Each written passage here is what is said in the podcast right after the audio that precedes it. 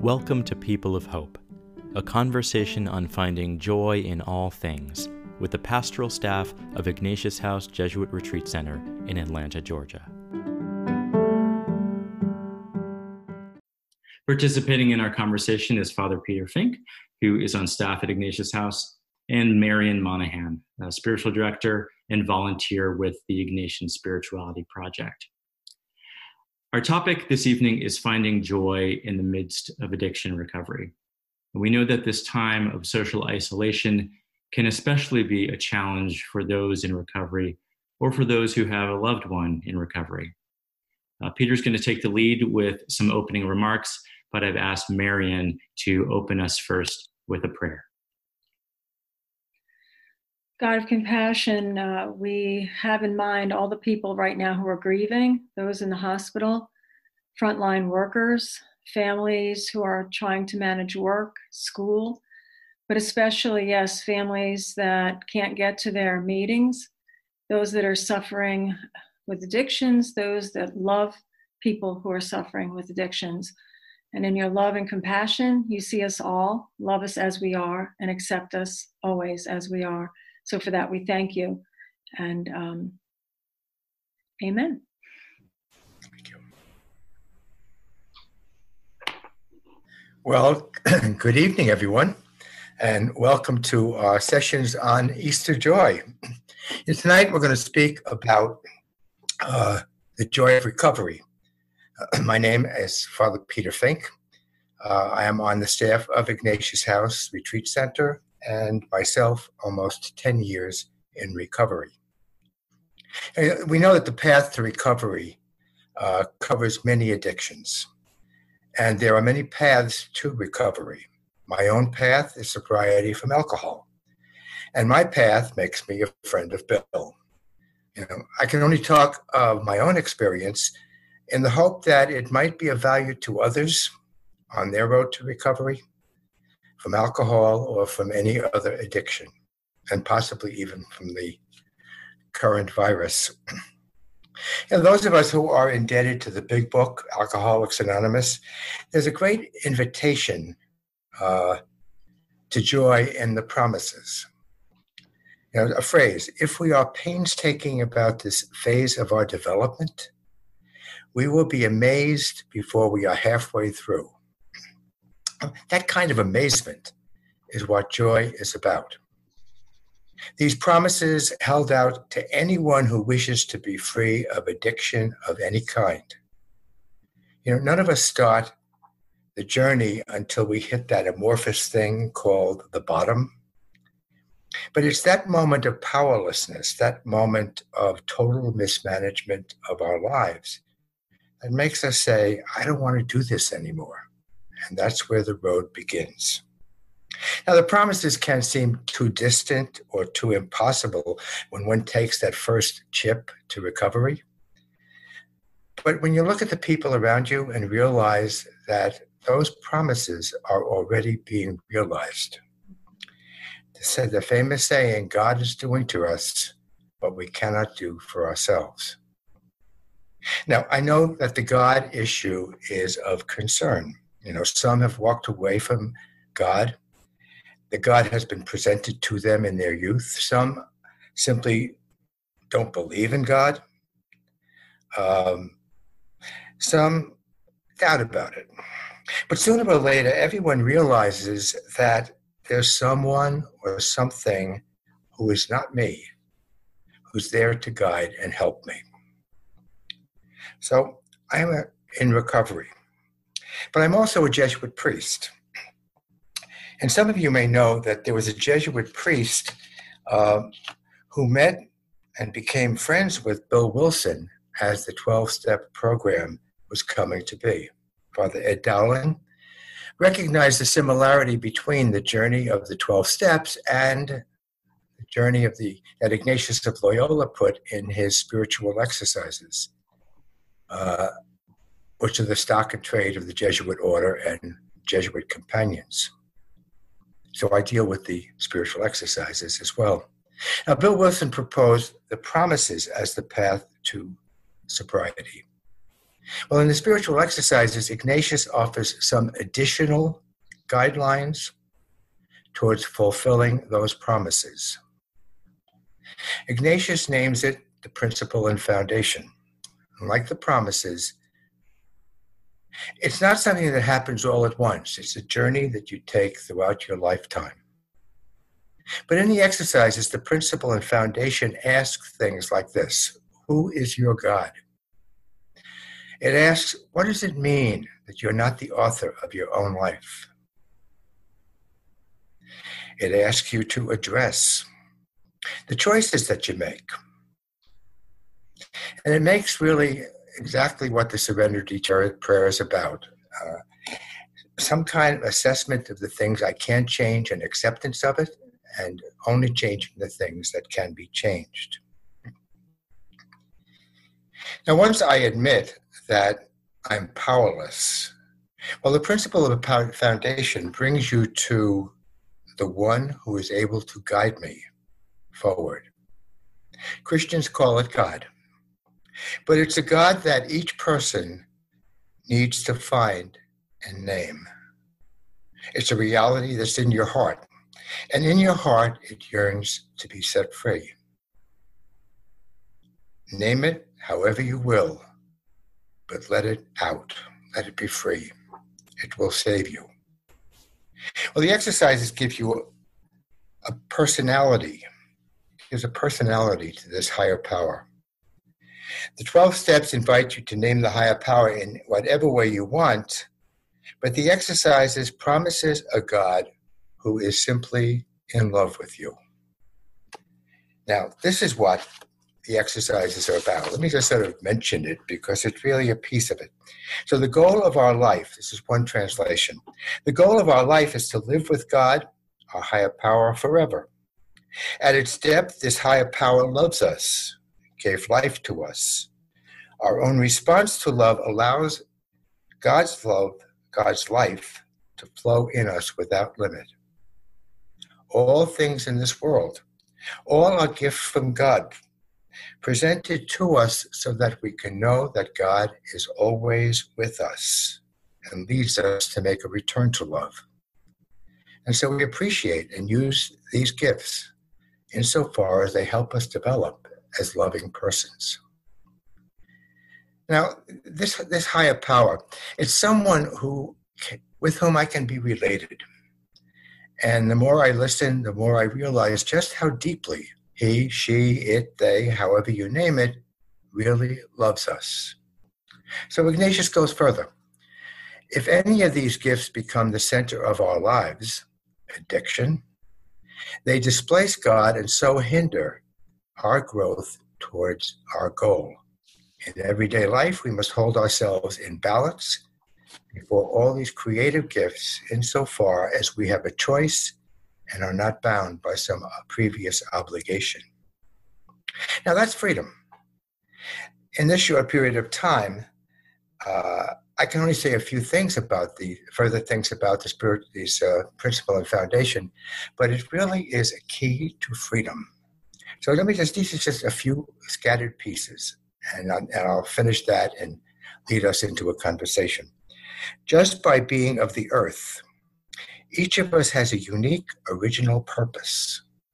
The God who creates us puts into each of us a unique original purpose. Well, sobriety is to discover that purpose and to live it fully. Second, you are unique and unrepeatable. So, who am I and what am I to become? That's the question. Well, to live with God is to become what God hopes for in you. God's hope depends on your realizing that. Well, finally, one last thing. God creates me out of love in particular time and place with a particular talents and temperaments, strengths, limitations. And God continues to create and reveal who God is to me and who I am before God. God invites me to partner with God to build a more just and gentle world. And sobriety is to be who God made me to be, honor myself and to honor the uniqueness of everyone else. So that's a start, and I hope it invites some comments or concerns or whatever in our way to, to recovery. And now I pass it on to my colleague here, Marion. Thank you, Peter. Uh, it's really good to hear your comments, and um, I'm going to riff off of a few things that you said. I'm going to start with the word freedom because uh, this, the exercises are about, you know, St. Ignatius's hope for us and God's hope for us that we can be free. And the more we notice our attachments and can deal with them one by one, and we can call them addictions, attachments, the freer we are to love not only to love God, love ourselves, but love the people in our lives. And to me, the 12 steps are a very similar, a similar path.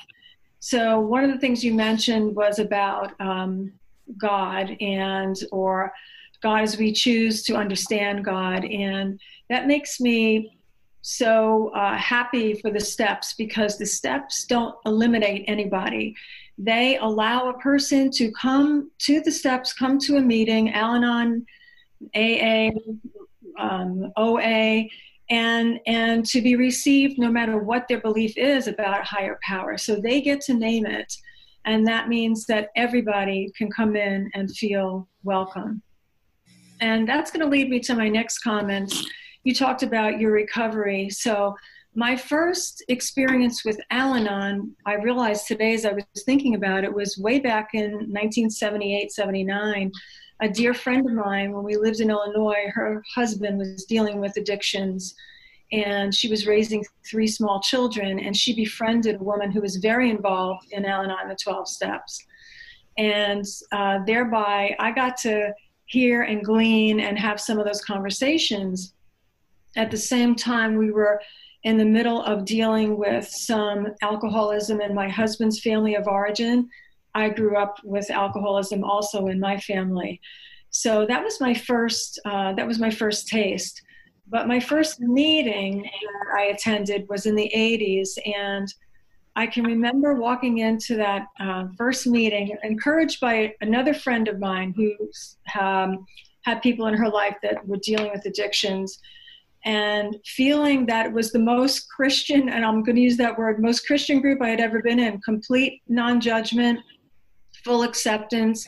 Everybody around the room um, exchanging courage and hope and and encouragement to one another. It, it was amazing to me to be in a group like that. It was really the first time that I could be in a place where no, we was a, a, a level playing field. We were there for one reason. Someone we loved was dealing with an addiction, and we wanted to find our way out to freedom. We wanted to find our way to cope and not only cope to live well. Um, so i've been in and out of al-anon um, some of my adult life but if it's okay i also just want to share uh, when you when you talk about the joy of recovery and my first real joyful experience with that was when my brother got sober uh, my brother passed away in 1992 my brother richie was 13 years older than me so growing up was like I was an only child in a sense. I have two brothers much older than me, and I got to know him when I when we were adults. When I was an adult, but the last 11 years of his life, um, he got into the program and got sober. He had 66 days, and about three years later, he went back for good. And I can remember uh, he wrote me a note about he he was in probably nine months or so just uh, trying to make amends, saying that he loved me and loved my family. I, I, can remember running to my girlfriend's house with this with this card in my hands, showing her um, what my brother had written. But when I saw him, the first time I saw him after he went into the program was when I realized fully the miracle that he had experienced because literally his face looked different, his demeanor was different none of the angst, the chaos was gone. He was peaceful, he was loving. And then we began a beautiful relationship of sharing my spirituality, his spirituality and the steps, my way of understanding God, his way. And he taught me so much about what it meant to be free. He taught me so much about what it was to be caught in his addiction and what it meant to come out of it. So um, I can still remember the joy I had and and had all those years. And since then, have had friends who have gone into the program. And so I want to call it secondhand joy almost, but I feel so happy for them. And it's just an honor. It's an honor to, to hear a person's story of, of recovery. So now I'm going to pass it back to you, Peter. well, I don't know. Uh, does Andy have something to say here? You know, I was the thing that came to mind was I don't know if you could talk about the theme of grace or even a Christian understanding of grace um, when it comes to the steps, because I, I, it seems to me that that's a big theme that runs through. Yeah, yeah. No, one, you know, one one of the issues that I have had to deal with, um, I was talking to uh, Marianne earlier, is the issue of uh, anonymity because um, you know, obviously, whenever I talk, and obviously, uh, Marianne also, uh, we don't talk about other people. Um, but I had to be in a situation, I was in a church in New York where there were many people who were with either either with alcohol or with drugs or with other addictions.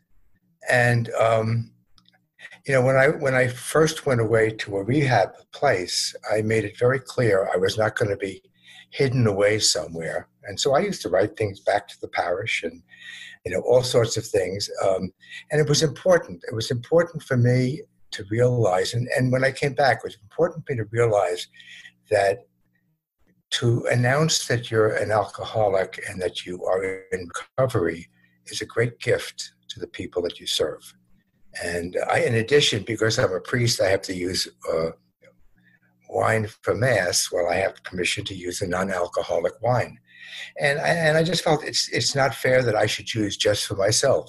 So, I, but I had the issue. I said I wanted to make it available to people, but I could not have somebody over here giving that chalice out.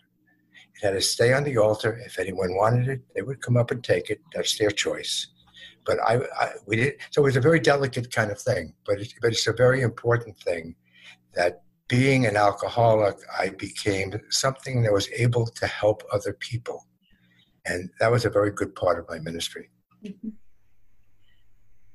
yeah um, ab- absolutely i think that even you know i've encouraged people when they've shared with me struggles they're having with a family member to consider going to Al Anon. I, I know any of these things are scary at first, but also what you do is you wind up, those people inspire you, and you have hope knowing your life can get better. So I agree with you. We need to know people who are in recovery um, if they're willing to share it. I also want to say something about you know you you mentioned grace, Andy, and I absolutely it is about grace but i always i, I like that uh, i never watched the show will and grace but i love these two words together because it has to be my yes my desire my moving forward and god's grace. And they work in concert and when they work in concert miracles happen.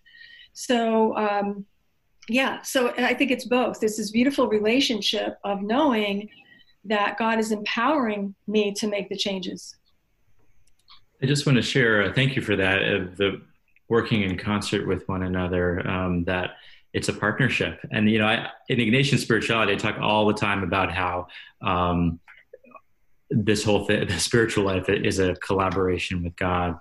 I want to share a couple of comments from Facebook. Um, Kathy says it's it's interesting and compelling to hear your stories. She says there's a difference between just quitting or drinking or gambling or refraining from an attachment and the joy of the freedom Marion uh, spoke to in her brother. And then also, um, Sarah asks, How um, ha- has your joy grown throughout your recovery, or was it most palpable at the beginning?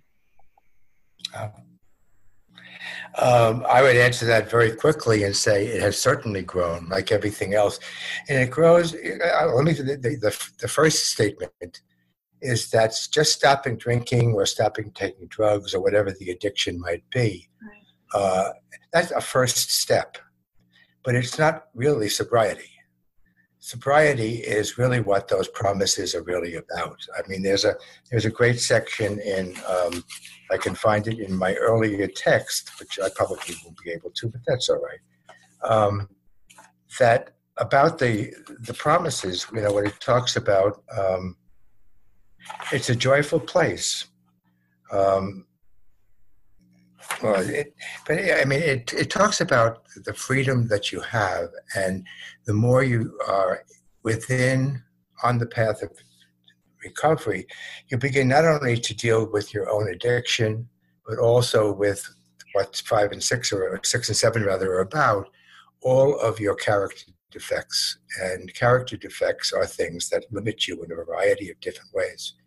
And so if you constantly and that's a, the, the, harder journey constantly try and move away from those character defects you again you gain greater freedom you gain greater joy you gain greater uh, and, and and actually if you pl- even play further into the uh, the 12 step program the final one is to be available to help others because the most important thing of addiction is not just stopping yourself and not just making yourself uh, you know a nice looking person, but being able to pass on to someone else what has what has been given to you, because you know, it, recovery is not something that you achieve. It's something that's been given to you. Mm-hmm. In New York, there was a, one of the guys who was 30 years. Whenever he uh, announced that, he always say, "I was given 30 years." He never said, "I achieved 30 years." I was given and that's the grace. So yeah, I, I would say that um, the longer you stay in the program, uh, the more joyful it is. It's also more difficult. It is not easy when you stay in the program. You get tired of it. You get tired of going to meetings. You get tired of a lot of things, but you know that lots of miracles are happening in the people around you. You can share some of it. You can receive some of it. It's a great thing yeah so it, it's um, it's an ongoing journey just like our the spiritual life is always a growing moving journey and so the steps really provide this beautiful way to do that that personal inventory in mindfulness we call it being the outside observer of myself noticing what i'm doing what i'm trying to control when i'm being dysfunctional while i'm not setting good boundaries whatever it is when I'm not being loving, whatever language you want to use. So the the the looking inward helps then me to become, I hope, a more loving, compassionate human being in the world. So it's it's always a process. I want to say too what what Peter just said about the growing joy, but it's also hard. Uh, or the the joy keeps growing. When my brother died, we were at his funeral uh, when he was he was 54 when he died. When he was 50, he got a big Harley and he got a big tattoo, and he rode around with his AA buddies. And uh, anyway, so that that was his personality. But when he died, and at his funeral and at the wake, his friends told us what he had done for them, how much he had helped them in their own recovery. Something he never talked about was what he was doing for others.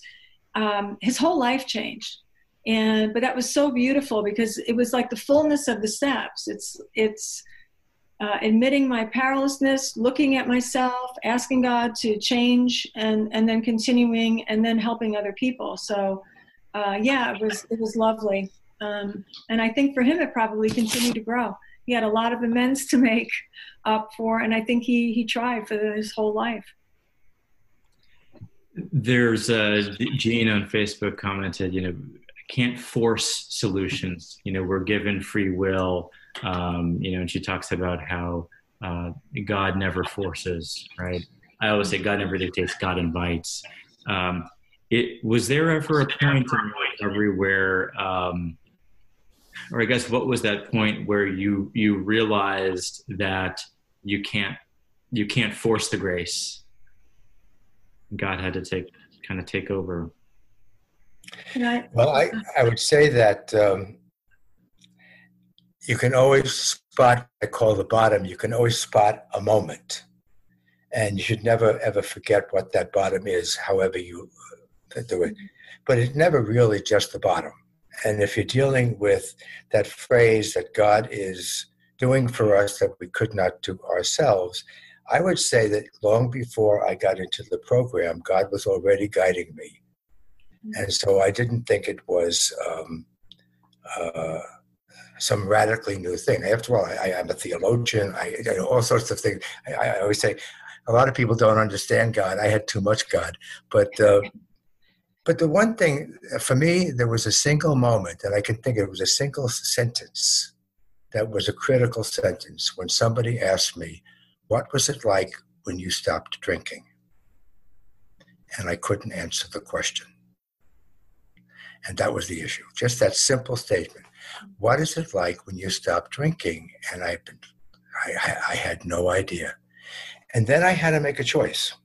That that really hit me. And sometimes it could have it could have hit me before it would have passed by, but that's the one that hit me. And then the choice was: do I keep drinking or do I throw it all away? I threw it all away. But that was so. I, you know, the, the, but it, but even there, I could look back and say that was God doing something for me. This wasn't me. And, and from an Al Anon point of view, uh, there's a saying don't create a crisis, but don't prevent a crisis. So don't create one, and you can't prevent one. And so, from that point of view, you can't force another person to do even what is in their best interest. And so you have to let go. And a lot of the process and the steps then for a person who loves a person who's dealing with an addiction is to lovingly, is to lovingly hold them and let them go because you can't control their behavior. It's and it's really hard when it's someone you're close to and someone you love and someone you know can literally hurt themselves. Um, but but you can't force it for them. It has to be it has to be them that comes to that decision. Um, Sarah says Peter Peter mentioned being amazed and how that's connected to joy. How are you both amazed today regarding your journey? That's a good question. Uh, amazed. Uh, I'm amazed when I'm sitting at an at a meeting and somebody comes in and they're in for the first time and they have not had a they're doing what I said that at first, what they call that white chip, the first chip. Um, it's amazing to see people continually seeking uh, recovery. I mean, one, one, one of the interesting things about the program is that it says um, you only come into the program when you want to stop drinking it, it, it, comes out of you, drinking or whatever. But I'm just going to stay with the drinking. Uh, when you want to stop drinking, you come into the program. Uh, I had a situation in, in New York when somebody came in and they wanted to talk about, they wanted me to talk to somebody else. Somebody else came in. And the guy sat there and told me uh, five different ways, reasons he wanted to keep drinking. So we said, What should I do? And I said, Keep drinking. And he's, you know, he, I said, you know, if you finally come to a point where you don't want to drink, come on back.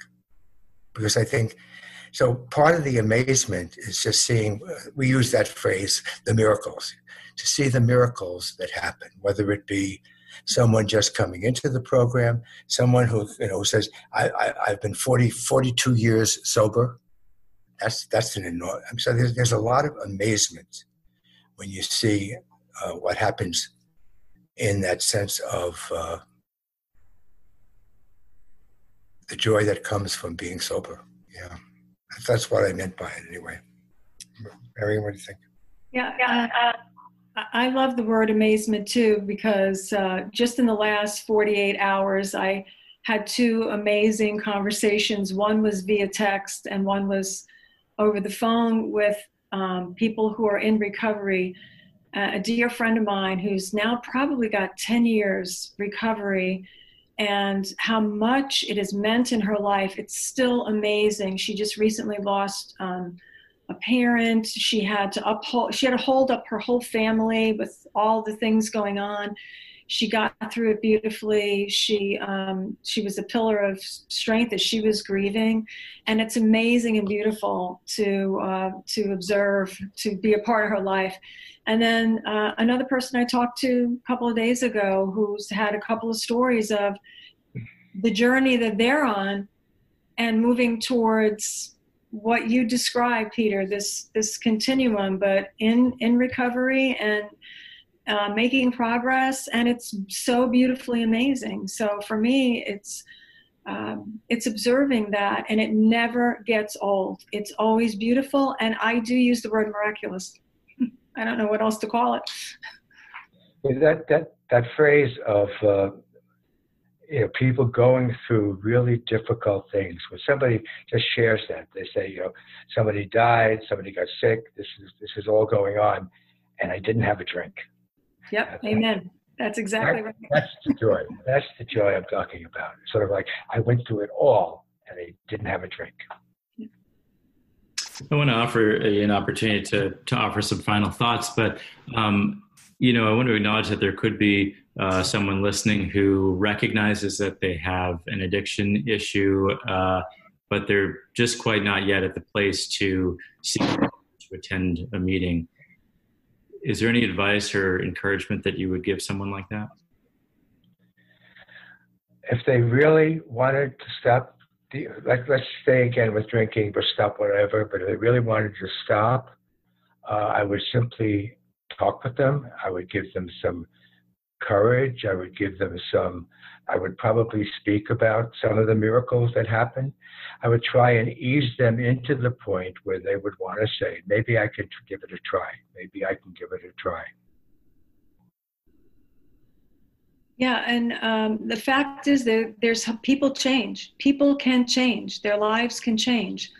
Uh, I just want to mention uh, the Ignatian Spirituality Project too, uh, that Ignatius House sponsors and retreats for men and women in addiction recovery who are also experiencing homelessness, but their lives, many of their lives have changed uh, because they've met a God who loves them and they're they're in a program. So uh, I would encourage anyone wherever they were at, whether it was a family member or someone that was wondering about their own drinking, to just take somebody's hand. Someone will go with them and get to a meeting and see that they're going to be accepted yeah. and loved. Yeah, one one final thing. Um, at Ignatius House, we do at least two um, recovery retreats each year. Um, and this year, because of the whole closure of everything, we're going to start up at the end of June and begin going from there in a variety of different ways.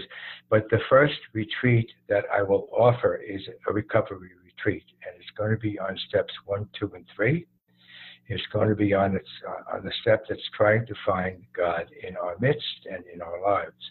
Uh, later on, we do one on the drop the rock five or six and seven, and another one done on eleven and twelve. So it, but but the one uh, the, the one on uh, June twenty sixth, twenty eighth. Um, you know, if, if if it's something that you would find interesting, this two night retreat is may, maybe a good part of your own recovery. Um, so I'd welcome you, and I would welcome you to come. Well, thank you uh, both, uh, Peter and Marion, um, and thank you all of us for joining us uh, this evening for this for this conversation. We invite you to join us next week at the same time when Father Joe Lingen comes back uh, to join us along with our friend Kathy Spornick as we discuss finding joy in the midst of grief. Uh, we invite you to keep connected to all of our upcoming offerings, virtual and in person, at ignatiushouse.org. You can follow us on Facebook and on Twitter. Be well and have a good night, everyone. Bye bye. Thanks for listening. Learn more about Ignatius House by visiting us at ignatiushouse.org or following us on social media. And be sure to subscribe to this wherever you listen to podcasts. May the blessing of God be with you always.